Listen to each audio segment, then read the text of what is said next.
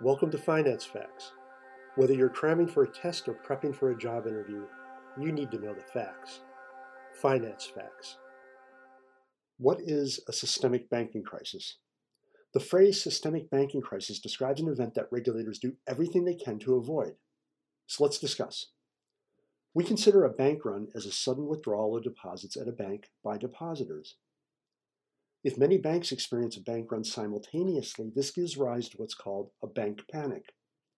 A systemic banking crisis is when most or perhaps all of a nation's banks are experiencing a bank panic.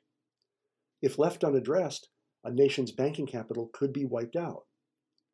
A systemic banking crisis may happen if regulators don't take action when systemic risks or spillover effects have been identified.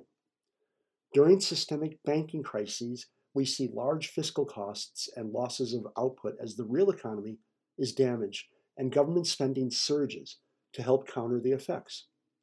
In many instances, emergency liquidity and blanket guarantees of debt have been used by governments.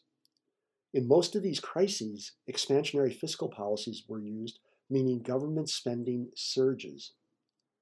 The central bank may choose to provide liquidity to illiquid banks Government programs such as depository protection can also help restore confidence. Often, during a systemic banking crisis, government intervention is delayed, which increases stress on the economy. In the past, we've seen targeted debt relief programs and corporate restructuring programs used to good effect. Also, recapitalizing banks can help the real economy by driving an economic recovery. However, these measures are expensive the average cost to a government is roughly 6% of GDP and more if the crisis is ignored for too long. Finally, during most systemic banking crises, lost economic output approaches 20% or more of GDP during the early years of a crisis. Thanks for listening to Finance Facts. My name is Dave Coker.